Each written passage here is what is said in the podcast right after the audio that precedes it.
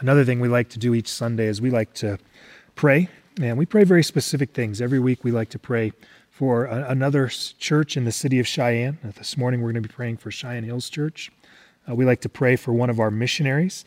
Uh, in this case, we're going to be praying for uh, Action Ministries, a ministry that we have in our church uh, that does some missions work uh, led by Gabe Pock. And then we like to pray for one of the ministries in our church. And uh, one of those ministries this week is going to be the food pantry ministry. So uh, join with me as we pray uh, for these three things, and then we'll also pray for the teaching of the word today. Heavenly Father, so thankful for a chance to be gathered together in this different, uh, even some would say strange way.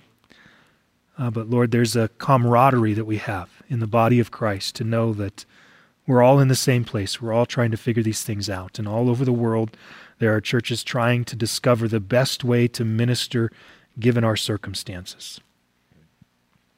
Lord, this morning I pray for Cheyenne Hills Church. I pray for Pastor Galen and the ministry that he has there. Lord, I thank you for his long tenure as the senior pastor. I know that he was also there when the church planted as well. And Lord, I would pray for him that you would give him great wisdom in leading that church, uh, for the leaders that you've surrounded him with, uh, that they would have good unity. Uh, Father, I pray uh, that they would continue to have an impact uh, across the street and around the world, as their slogan says. Lord, I thank you for the work that they've done in the city of Cheyenne. I thank you for the work that they've done uh, outside of this city through missions. And I pray that people would be growing in their faith there and that they would be coming to know your Son, Jesus Christ, as Savior and Lord. Uh, Father, I also pray uh, for uh, the ministries that we have in our church, specifically those that we send out. I thank you for the action team and the uh, very simple ministry of, of dramatically uh, performing to prepare the gospel and to send the gospel out. I just think it's a, a very simple but powerful idea.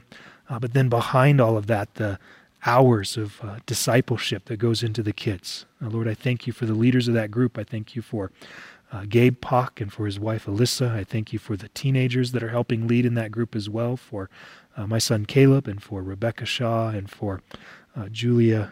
Um, and uh, pray, Lord, that you would continue to raise up new leaders, uh, that those kids who are being discipled now uh, will be student leaders in the future, and maybe someday will be leading ministries in our church or outside of our church, impacting the rest of the world. Uh, Father, we thank you for our food pantry, uh, the, the, the number of people we've been able to impact through that ministry over the years is such a powerful ministry that we have. And I would pray uh, that you would continue to allow that to occur. And we're thankful that we're able to feed people in the midst of this crisis. I thank you for Lori Pock and the work that she's done over the years and uh, making sure there's food in there, making sure it's organized and available. I thank you for the uh, the people that volunteer and the staff here that actually hand out the food and all the work that they do. Lord, that they would be able to continue that work as well. And now, Lord, I, I turn my attention to our ministry this morning. Lord, as we go into Revelation chapter 12, uh, there's, a, there's a lot of things in there to be understood.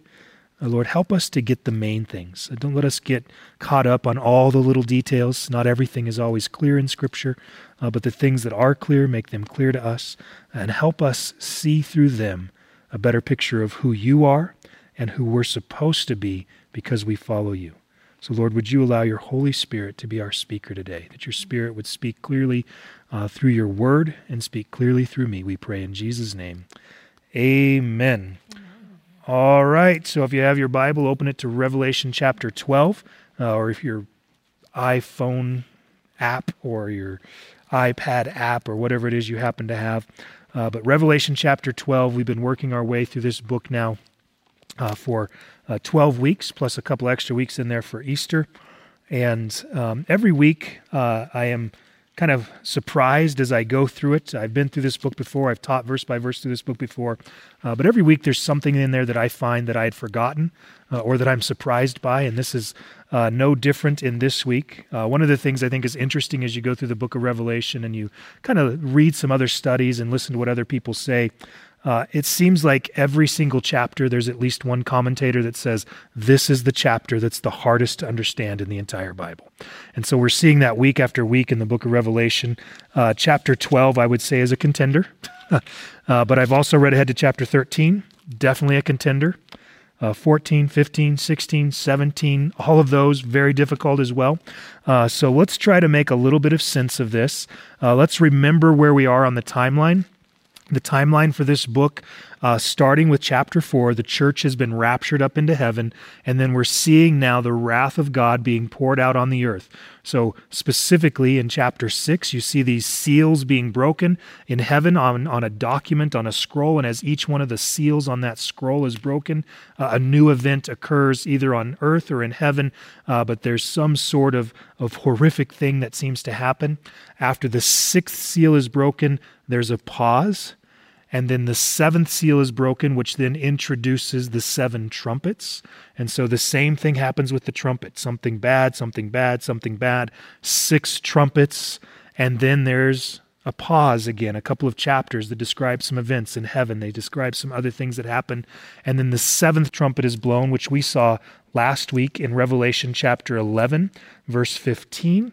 And that introduced the kingdom of the world becoming the kingdom of our Lord and of his Christ and his reign forever. And so that introduced that. It ended in verse 19, explaining that in heaven now the temple has been opened, the Ark of the Covenant has been made visible in that temple.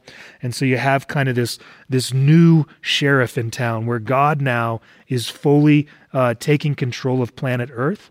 The first thing, though, he has to do he has to uh, rid earth of the vermin. And by vermin, I mean Satan. And we're going to see kind of the beginning of that, and it's going to cause all kinds of more chaos to fall.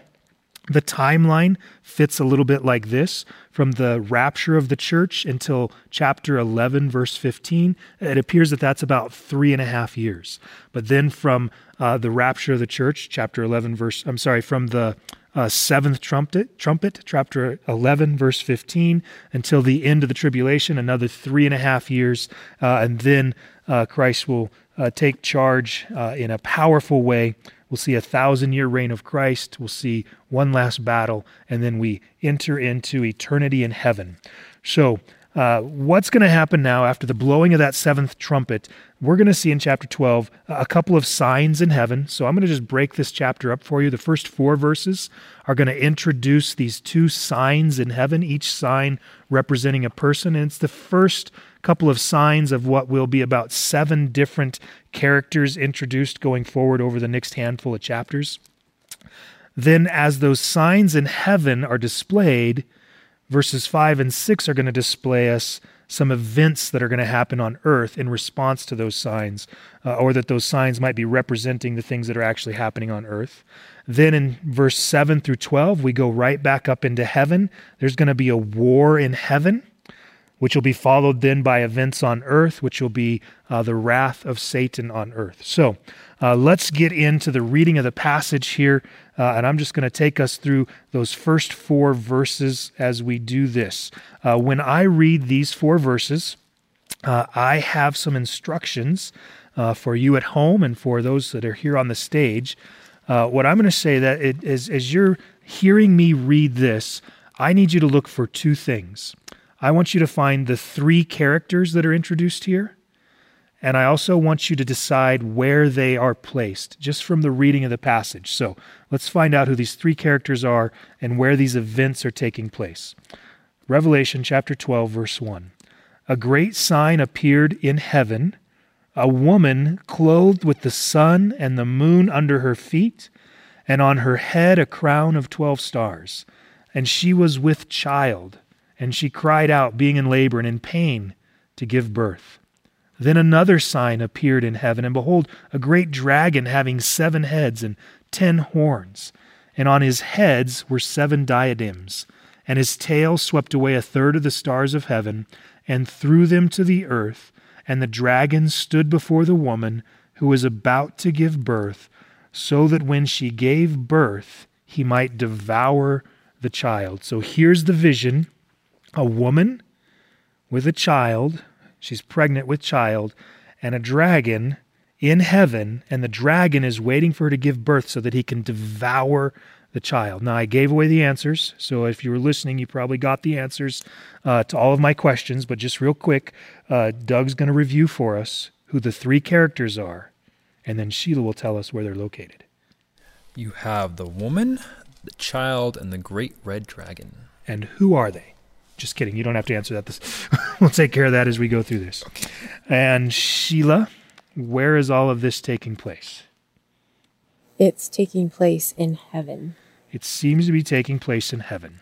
Again, I've I've helped you along with those things a little bit, but I think it's important for us to get this this whole picture, this vision that John is having, these signs in heaven. So, what we want to do as we kind of look at the scene a woman who's about to give birth to a child and a dragon that wants to devour this child when it's born we want to see if it's possible to identify who these characters are. So, uh, when we look at the woman, there are a few identifying characteristics about her. Uh, here's some things we know about her. Number one, she is clothed with the sun. Number two, she has the moon under her feet. And number three, she's wearing a crown with 12 stars. And then, of course, she's pregnant and in labor at this point. So we look at these kind of different pictures of her. Uh, these were placed there intentionally by God so that we had at least a hint of who this woman might be representing in heaven. Uh, I'm going to make it easy for you. I'm not going to go into great detail. But if you look through the scripture and try to find scenes in the Bible that have the sun, the moon, and the stars, it's going to direct you to one specific prophetic passage, and that's in the book of Genesis, chapter 37. And I will see if Sandy will read that to us. Sandy, could you read Genesis chapter 37, verses 9 and 10? Then he had another dream, and he told it to his brothers. Listen, he said, I had another dream, and this time the sun and moon and eleven stars were bowing down to me. When he told his father as well as his brothers, his father rebuked him and said, what is this dream you had? Will your mother and I and your brothers actually come and bow down to the ground before you?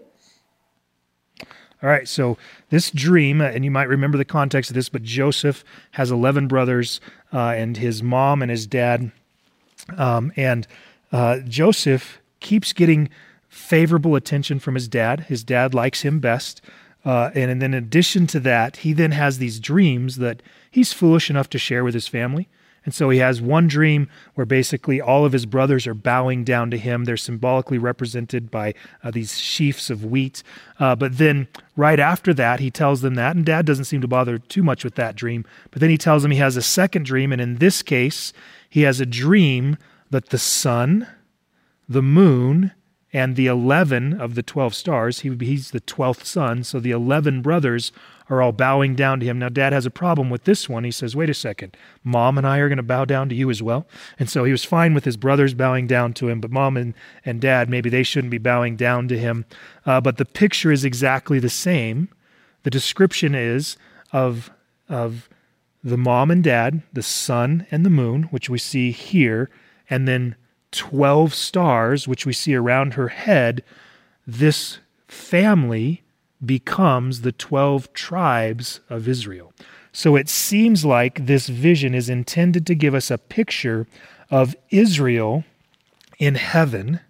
So this is just a picture in heaven. It's a sign. This isn't actually Israel in heaven. It's just a sign in heaven. It's like in heaven, uh, they're watching TV or something. They're watching some sort of prophetic TV show in heaven, and they see this woman representing Israel and she is with child. And we'll talk about that child here in a minute. Uh, the next one then is this dragon. Uh, and we're not going to answer who the dragon is just yet because this passage will actually answer that for us uh, when we look at that section from 7 to 12 there. Uh, but I will just say when they, when they describe the dragon and his appearance, he's a great red dragon.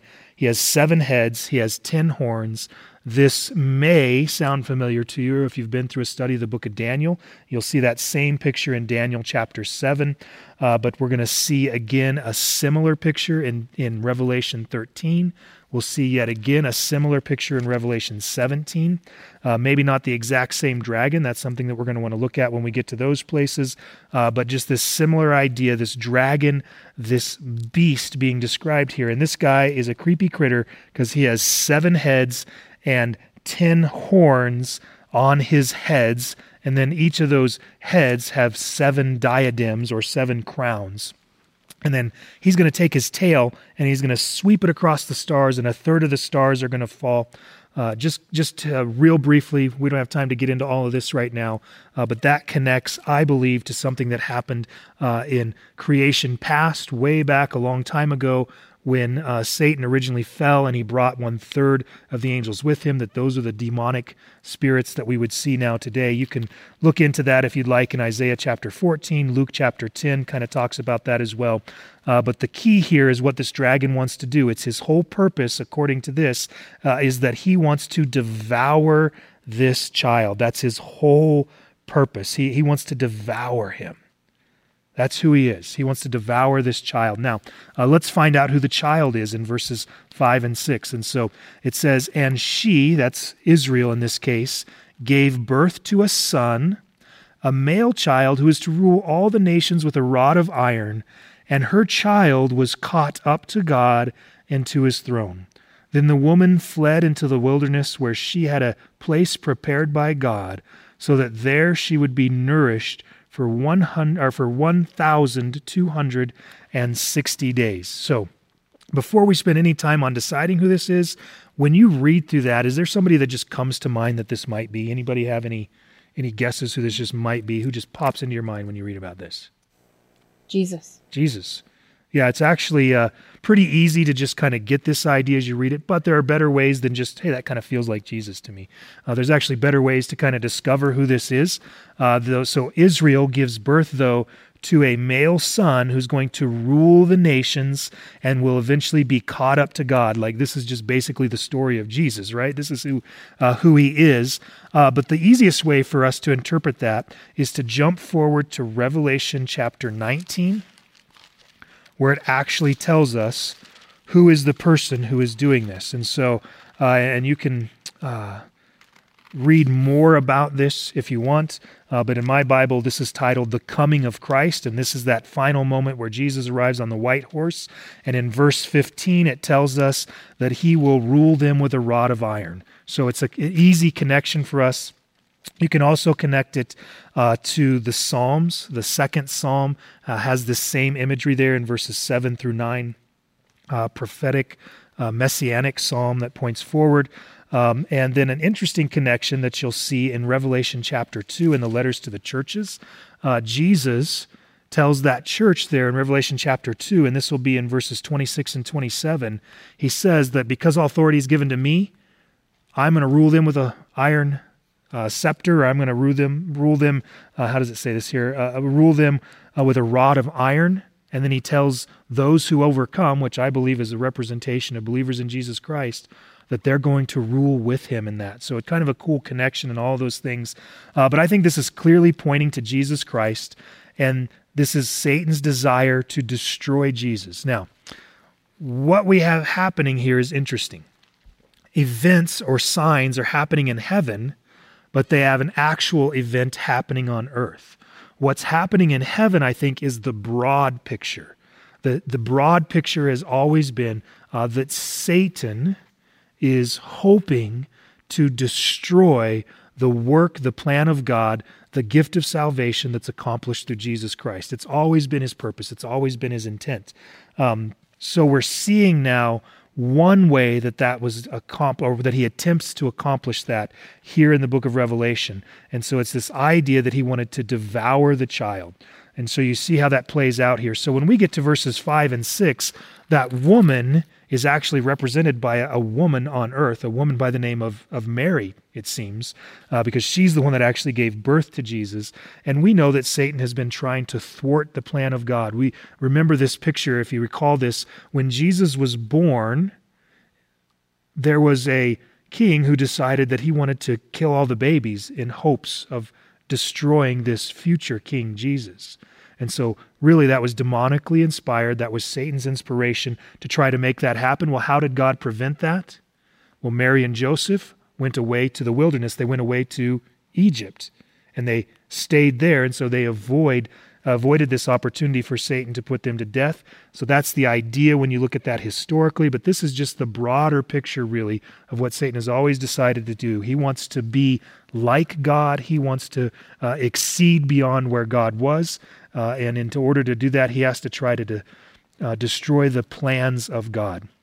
Now we see the time frame here is interesting because it matches the time frame we've seen in other places. In verse 6 it says it's 1260 days. Well, that exact same time frame is what we saw in chapter 11 verses 2 and 3 describing those first three and a half years of the tribulation. So what I believe happens in prophecy, what I believe happens in history, and what I believe happens in the book of Revelation uh, is there's a lot of layers to these things. So if you ever saw the movie Shrek, right, it's like an onion. You know, ogres are like onions. They have layers. Well, prophecy is like an onion. It has layers. And so you see a lot of events in history that look kind of exactly the same.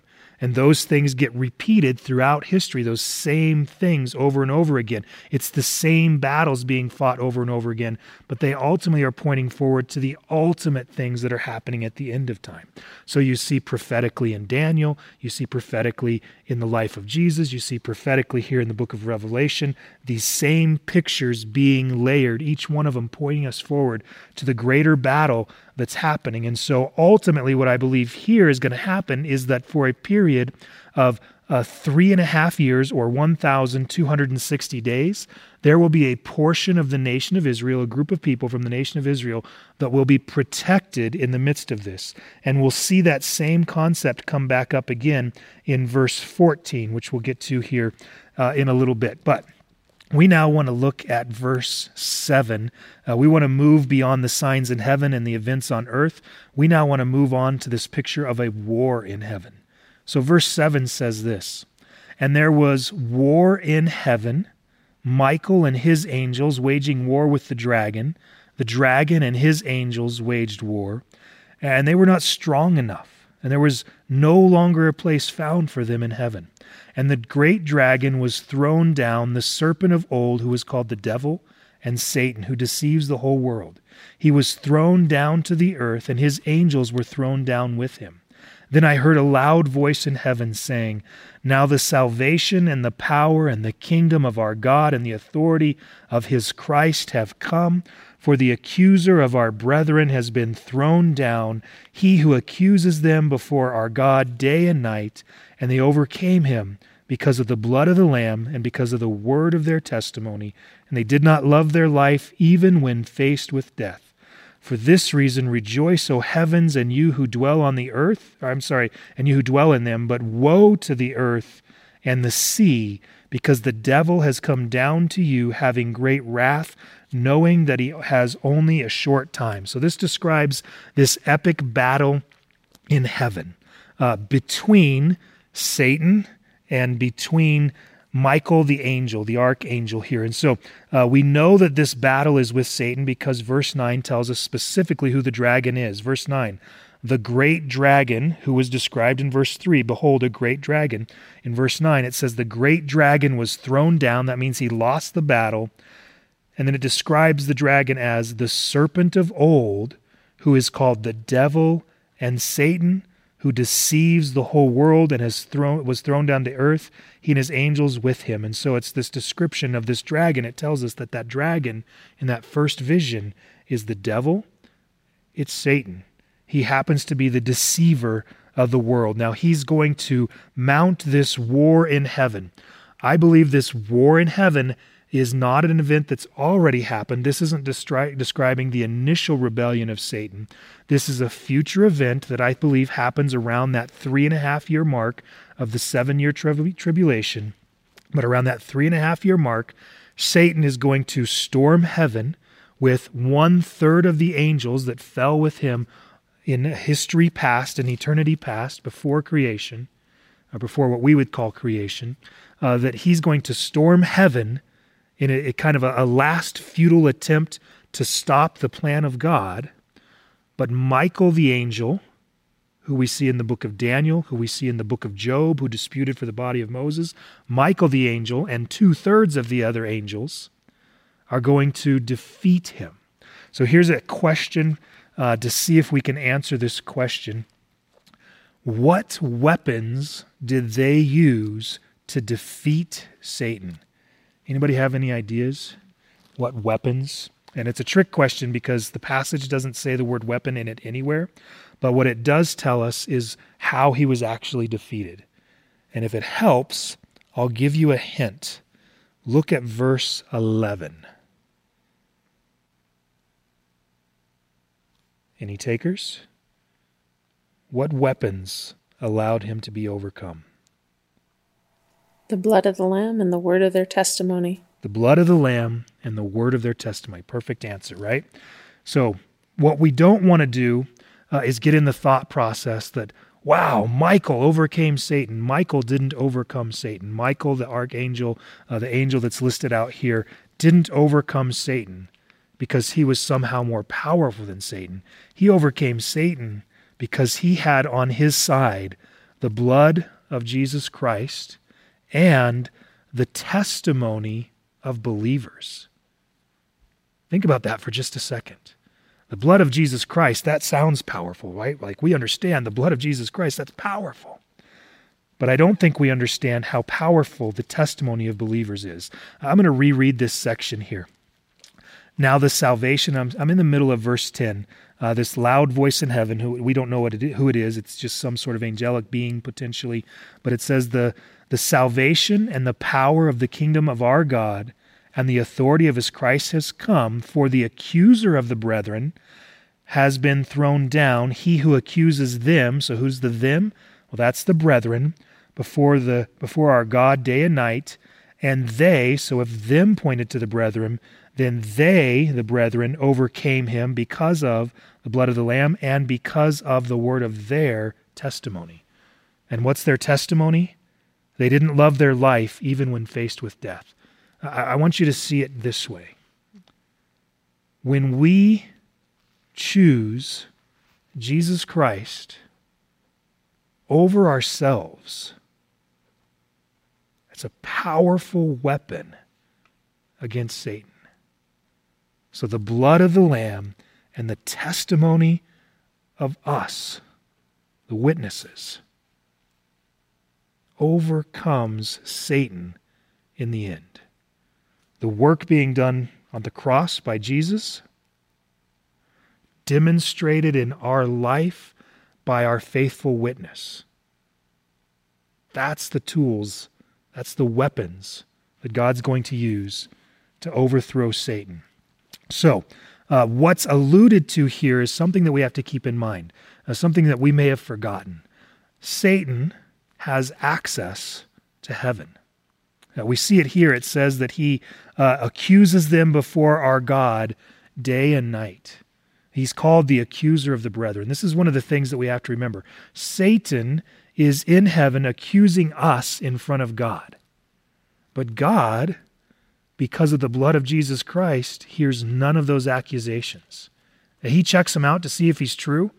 And Satan can say, you know, I know that uh, Doug did this. And he can say specifically what he knows Doug did. It can even be the truth. It's a long list. It's a long list. But from God's perspective, knowing that it's already paid for, he says to Satan, none of that's there. It's all been removed. It's all been paid for. It's the, the power of the gospel in overcoming Satan here.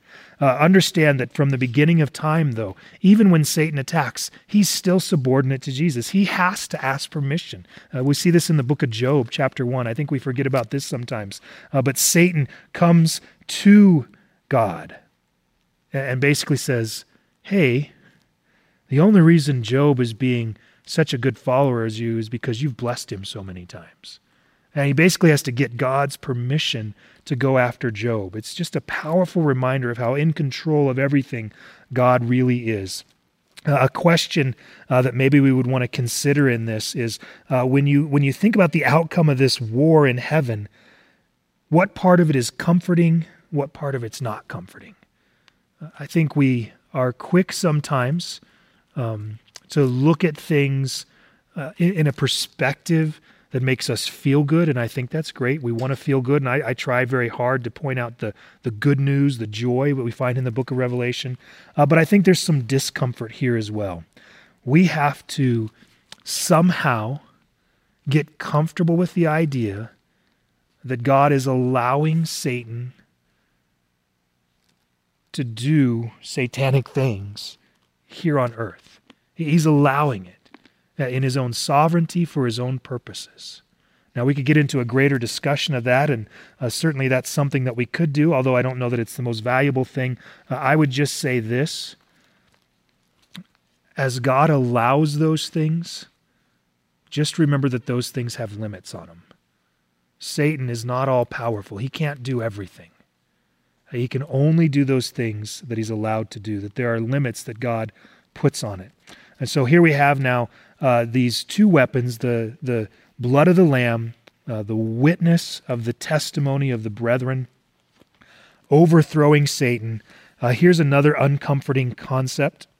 Verse 12 Satan no longer gets to go to heaven. He's been thrown out. There's no longer a place for him or his demonic servants, right? The demonic angels that have followed him. Unfortunately, that's great news for heaven, but unfortunately, that's bad news for earth. It says here, and I believe this is the third woe that we've been tracking. Uh, you may recall uh, that there were these three woes in Revelation chapter 8. Woe, woe, woe. Woe number one was the fifth trumpet. Woe number two was the sixth trumpet. And here, woe number three, the seventh trumpet. That is that now woe to the earth and the sea because the devil has come down to you having great wrath knowing that he has only a short time. Uncomfortable, the devil's wrath. So, whatever we're seeing right now on planet Earth with what Satan's doing right now, it's nothing compared to the wrath he's going to unleash at the end. The comfort, though, even that is just for a short time, and I believe that short time is three and a half years. And he'll go crazy. It describes why here he does this, his wrath on earth after being thrown out of heaven. Verses 13 through 17, it says, When the dragon saw that he was thrown down to the earth, he persecuted the woman who gave birth to the male child. But the two wings of the great eagle were given to the woman, so that she could fly into the wilderness to her place, where she was nourished for a time and times and a half time from the presence of the serpent and the serpent poured water like a river out of his mouth after the woman, so that he might cause her to be swept away with the flood. But the earth helped the woman, and the earth opened its mouth and drank up the river which the dragon poured out of his mouth. So the dragon was enraged with the woman, and went off to make war with the rest of her children, who keep the commandments of God and hold the testimony of Jesus. So, Satan's not happy. Uh, it says in verse 13, when he saw that he was cast out of heaven, he was angry and he wanted to persecute the woman. Well, we believe the woman represents Israel. And so you'll see that the wrath of Satan is first turned against Israel. Uh, however, we're told that this woman is going to be carried away uh, uh, on the two wings of the great eagle to a place that was prepared for her in the wilderness so that she could be nourished, and it gives us a time frame for time, times, and a half time, which I would say is time would be one year, times would be two years. Now we're up to three years, and a half a time, three and a half years. We're seeing that same picture. So, for three and a half years, a remnant, a portion of the nation of Israel is going to be protected during this time when Satan goes after them. So Satan has this plan. Verse 15, it describes that he's going to pour water like a river out of his mouth. Uh, I have no idea if that's an actual flood or a metaphorical flood, uh, what it is. Uh, but in the end, it's not going to work because, as we've seen over and over again in Scripture, Satan keeps losing. He is not just the accuser of the brethren, he's the loser of everything. That's what happens here. So then, when he realizes he can't get after the woman, he wasn't able to kill her child, now he goes after the rest of her children. Now, that should cause you to pause for just a minute. Wait, she was just pregnant with one child, now she has the rest of her children? Well, thankfully, it describes to us who the rest of the children are. The dragon in verse 17 was enraged with the woman and went off to make war with the rest of her children who keep the commandments of God and hold to the testimony of Jesus. So the rest of her children would be those who keep the commandments of God and those who hold to the testimony of Jesus. So This is representing, I believe, either Jewish believers or any believer during the final part of the tribulation. Remember what's happened all throughout this book. Even after the church was raptured up into heaven, opportunity for salvation came time and time again. And over and over and over, God has given opportunity for people to be saved. And we saw uh, earlier in the book, we saw, I think it was in chapter 5, uh, where we saw 144,000 from the nation of Israel. They were saved. We also saw after that a multitude of people that would be saved. And most people believe that they're going to be saved actually by the testimony of the 144,000, that the 144,000 are going to become great witnesses to the gospel message of Jesus Christ. And then back in chapter 11, we saw more people coming to Christ, a saving knowledge of Jesus Christ from the ministry of the two witnesses. Not that they believed their testimony, but they believed after they died and were resurrected, and an earthquake killed a tenth of the people, or, or destroyed a tenth of the city of Jerusalem and killed 7,000 people. Suddenly it says back in Revelation 11 13, the rest were terrified and gave glory to the God of heaven. So, all throughout this tribulation period, there's going to be more and more people coming to, to Jesus Christ. And as weird as this sounds, this seven year period might be the most successful evangelistic period in the history of the world. Uh, it seems to me that there's going to be more people to come Christ in that seven year period because we're talking about 144,000 of the nation of Israel plus multitude of believers. And then on multiple occasions, it describes even more people coming to salvation. You're just going to see person after person after person getting saved. And all of this is driving Satan crazy. He's already lost the big battle. God's already won. Satan was defeated at the cross. Uh, all that's happened is uh, it's essentially like he's being put off uh, on parole to his final day of destruction. Uh, there's just this time period before that happens. And so he's already angry. And he's been out there accusing the brethren. He's looking to steal, kill, and destroy. Uh, he's the one that's prowling about like a lion. He's already angry. And then as things get to the very end, he's getting to the end of his life. He gets angrier and angrier and angrier. And he keeps trying to stop the plan of God. And at every instance, he fails. Look, I don't say this to be flippant. Satan is more powerful than I am. I just say it because I think it's true and I think it's important for us to remember us, this. He may be more powerful than we are, but Satan is a loser. He loses in the end, and it is ticking him off. And so he is lashing out like a, like a petulant child who doesn't get their way. He's lashing out in anger and in rage, and it's building and it's building and it's building in him. And the angrier he gets and the more he rages, it seems that more people come to Christ.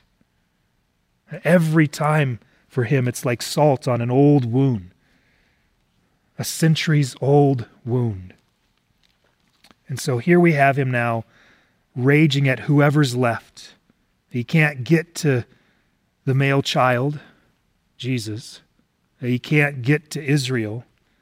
And now he's just raging at any believer, anybody. Now, one picture that you might want to keep in mind, one interesting way to look at this, when you see how this connects at the end. Israel is described by the woman at the beginning, and she has the 12 stars representing the 12 tribes of Israel.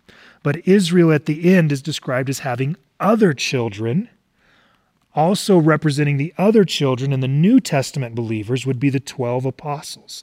And so it's it's quite possible the image that's being drawn here and by discussing the other children uh, is just a reminder for us that yes God has a plan for the nation of Israel and that plan will bring us all the way to the end, but God also has this great plan to bring in the Gentiles into his great plan of salvation. Uh, it's a mystery according to the book of Ephesians. Uh, the mystery is that God took the two, Israel and the Gentiles, and he's making them into one. And so we have this picture where Satan's just raging at all of these things. But if there's there's one bit of hope, there's one little piece that I can give you today, that's this. In the end, Satan loses. Everything that you see in the meantime it's a spoiled brat who didn't get his way. It's an athlete who, who lost and he just can't get over himself. And he's just furious. And so we might have to suffer for a time the wrath or the anger of Satan. But it's all temporary because God's plan is to restore us in the end. Now, I'd be remiss if I didn't say this. If we've seen all throughout the book of Revelation, people are coming to a saving knowledge of Jesus Christ, today could be a day for you to be saved. If I could put it in simplest terms, why would you want to be on the losers team? Let's just put it that way. Uh, you have two teams represented here. You have the God of the universe, who we already know has won, and you have Satan, who's losing, and ultimately will be the loser. I want to be on the winning team. And we're told that the way that we become on the winning team is through faith in Jesus Christ. Uh, if we simply confess Jesus Christ as our Lord, which means He's the boss, we will be saved. Uh, if you want to know more about knowing Jesus Christ as Savior, you can just go to our website, cheyenne.church. And across the top there, you can click on Know Jesus. There's a better explanation there, but there's also a way that you can uh, connect with us and let us know that you've made that commitment to believe in Jesus Christ today. Uh, but let's, for those of us who are believers, let's celebrate by prayer and by praise. So I'm going to close this in prayer, and then Doug's going to lead us in a final chorus. Heavenly Father, I'm so thankful that you have had enough grace and mercy to allow us to be on your team. Father, you picked us, you chose us, and we're thankful for that. Lord, I'm so thankful as well uh, that we have these constant reminders in your word, even in the midst of, of difficult prophecies and wars in heaven, the wrath of Satan on earth. We just constantly have these reminders oh, that you love us, that you care for us. Father, we thank you for that gift of love, and I pray that your Spirit is encouraging each one of us believers today to stand strong in that hope. We thank you, we love you. In Jesus' name, amen.